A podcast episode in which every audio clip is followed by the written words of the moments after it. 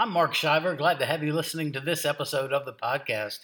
Thankfully, we're here today with a fresh word, believing that God has something specific that He wants you to hear. And so I'm excited to share it with you, and I hope that you will listen and be encouraged. You know, I've always told you at the beginning of every podcast the reason that this podcast exists, this ministry, Fueled by Grace, exists, is to encourage you in the great love of God. God loves you deeply, passionately. He loves you uh, without end and unconditionally. And if you are someone who at this time in your life, you're having a hard time believing that God loves you, believe it because it's true. He loves you so very, very much. And I just want to encourage you today to know beyond a shadow of any doubt that God does, in fact, love you. Well, it's Easter weekend, and I want to share with you something I'm calling the Easter effect. What is the Easter effect? Well, it's life changing, and I'm going to share it with you. And hopefully, you can grasp a hold of this powerful truth that I'm going to share with you right now, and it will change your life. So many Christians are struggling to find peace in their lives, to find rest in their lives. They believe that God is, you know, judging them, has them on a hamster wheel, so to speak, of performance. They're hearing this from their church ministers, pastors, week after week, this focus on sin and performance and repentance and all of this stuff. And the body of Christ needs to hear the truth, the truth that you can walk in rest every day. You can walk in peace every day. It's the Easter effect that will change your life. So, now, what are we celebrating when we celebrate Easter? Well, that's a dumb question, right? It's not the bunny and the eggs, it's Jesus Christ rose from the dead.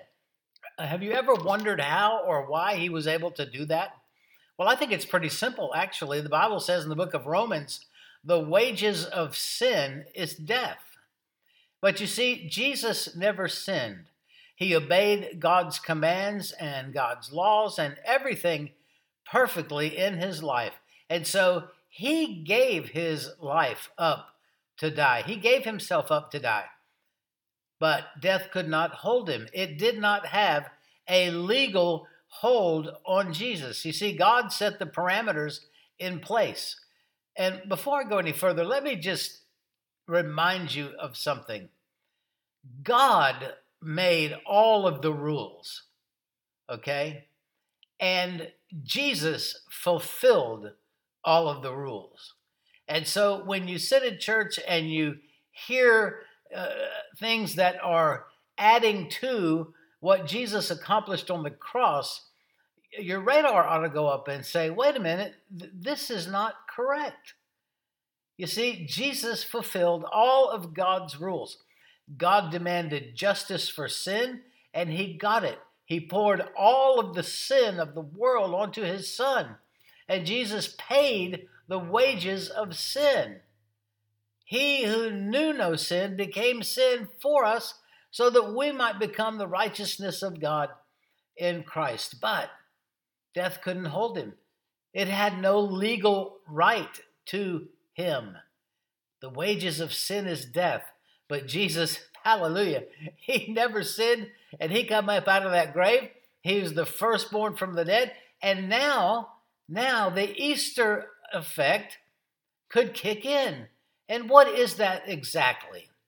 Well, I want to tell you that one of the things that is most troublesome to hear uh, in churches across the body of Christ, and even on television and, and pastors and podcasts, is that we as believers have an evil heart. Jeremiah says, you know, the heart of man is wicked. And boy, you can preach on that. I mean, I could go 30 minutes and not even take a breath talking about that.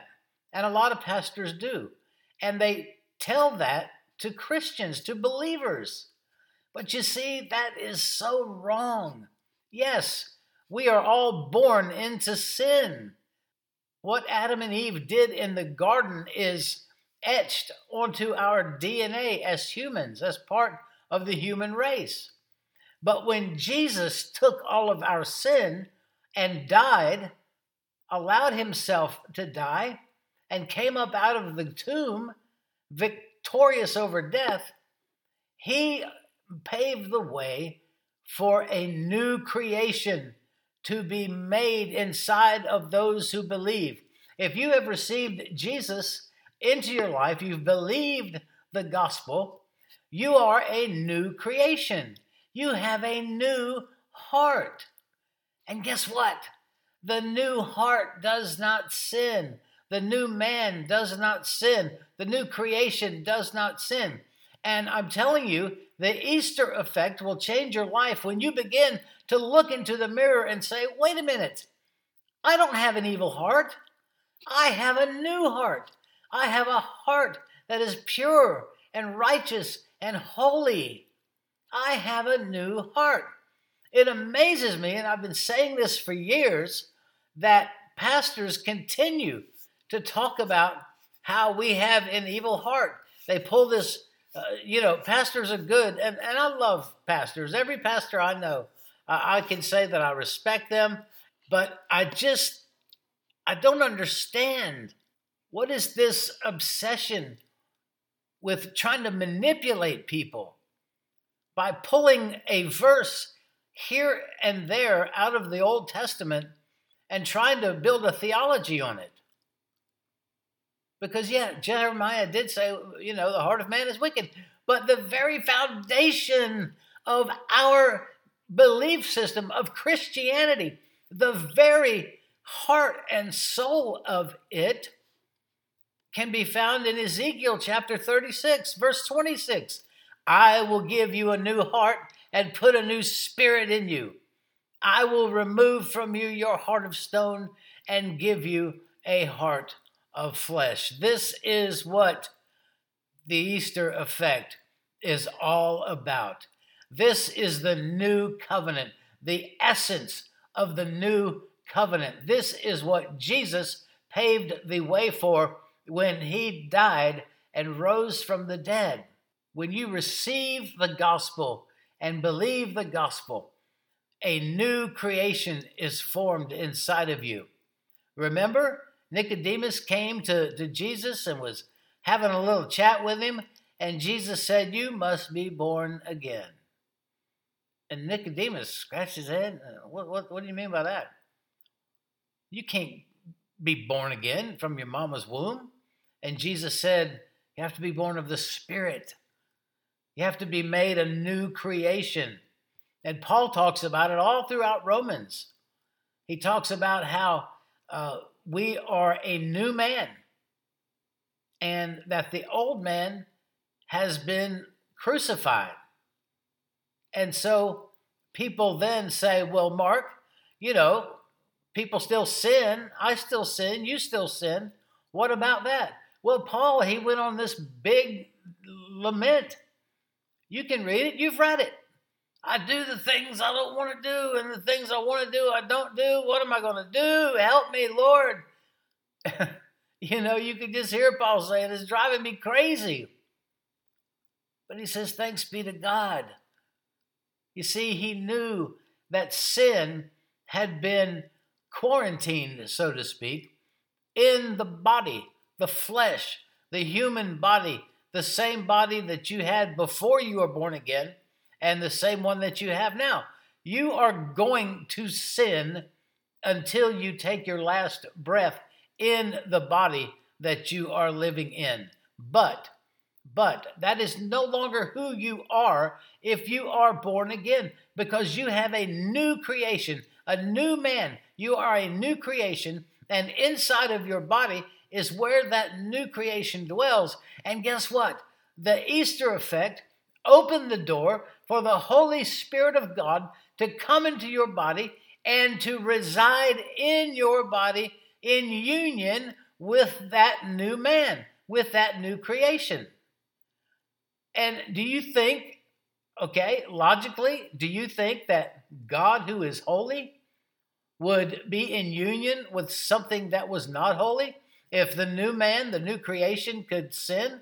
No, he wouldn't uh, join himself to that.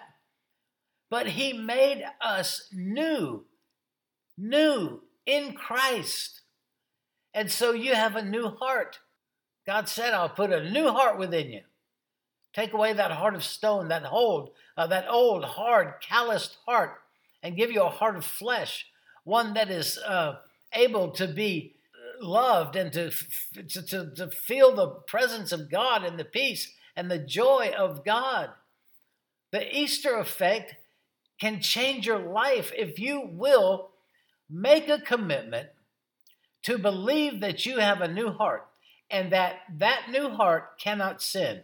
And if you will make a commitment to believe that when your uh, well intentioned, well meaning pastor starts talking about, you know, you've got an evil heart, he's not talking about you if you're born again because you don't have an evil heart. The problem is, I figured this out. Maybe it took me a little longer than it should have, but a lot of pastors are, even though the room may be full of, you know, 400 Christians and eight non Christians, the bulk of their sermon is aimed right at those non believers. They want to get people saved.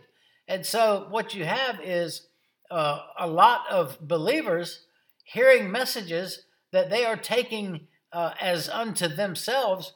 And so they leave there thinking, well, golly, I've got a wicked heart. Pastor just said, I've got a wicked heart.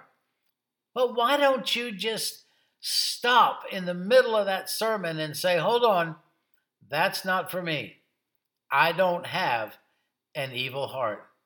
I have a heart that is new, that cannot sin. Praise God. It is alive. It is in union with the Spirit of God. And it is the new covenant, is the actual foundation of a new covenant that God made through His Son. I will put in you a new heart. So, Pastor, I know you must be preaching to the unbelievers because I have a new heart and the Spirit of God is joined to that heart. I am in union with the Spirit of God, and now I can have wisdom, and I can have peace, and I can have joy. And yes, I know that in this body there is going to be uh, sin. I'm going to do things that I shouldn't do. But thanks be to God, Christ is in me, and I am more than a conqueror through him who loves me. And so, you see, we need to get an understanding of the gospel. Okay? Don't receive a message that says you have a wicked heart.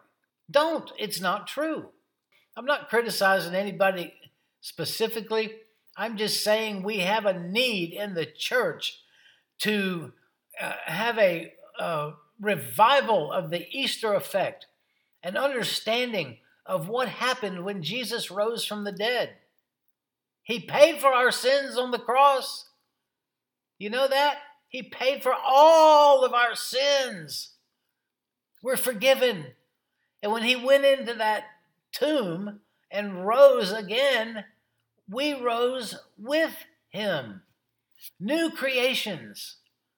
Could we actually be seated with Christ in heavenly places if if we were, you know, well, we're just old sinners? No. The new creation doesn't sin. And it's that new man that is seated with Christ in heavenly places. And so, Jesus being the door to heaven, it says, My sheep, they go in, they come out, they're nurtured, they, and wow, what a revelation. You can live your Christian life in peace and joy and knowing that you are a new creation. Once the Easter effect gets a hold of you, you'll never be able to go back to, to a, performance driven mentality of Christianity. You know why? Because Paul says in Romans that the kingdom of heaven is not meat or drink, but it's righteousness, joy, and peace in the Holy Ghost. And so when you realize that the Holy Ghost lives inside of you and he is in union with that new creation, that was born again when you received the gospel, when you received Christ, when you believed God's plan of salvation, when you believed the gospel, He came into your body and is in union with that new creation. And you can know, well, I have joy, I have peace, I'm righteous. You know, knowing that you're righteous will bring you a great deal of joy and peace and rest. And so let's embrace the Easter effect, the effect, the power that happened, that came into existence when Jesus Christ came out of that tomb. And now we who believe have new hearts. The new covenant is in effect. The Easter effect is alive and well. And it's amazing. It is amazing. Praise God. I want to pray for you, and, and hopefully, this message will change your life. Father, in the name of Jesus, I pray that those who have listened to this message today will be blessed and that they will see that there was an impact, there was an effect that we celebrate as Easter, Jesus Christ rising from the dead. And that that effect is that those who believe, those who are saved, have new hearts that are in union with you by the Holy Spirit, and that we can enjoy your presence, your peace, your rest, your grace, your righteousness, your love, all because Jesus died for us and rose from the grave. Father, make it real to every one of us, I pray. In the name of your Son, Jesus. Amen.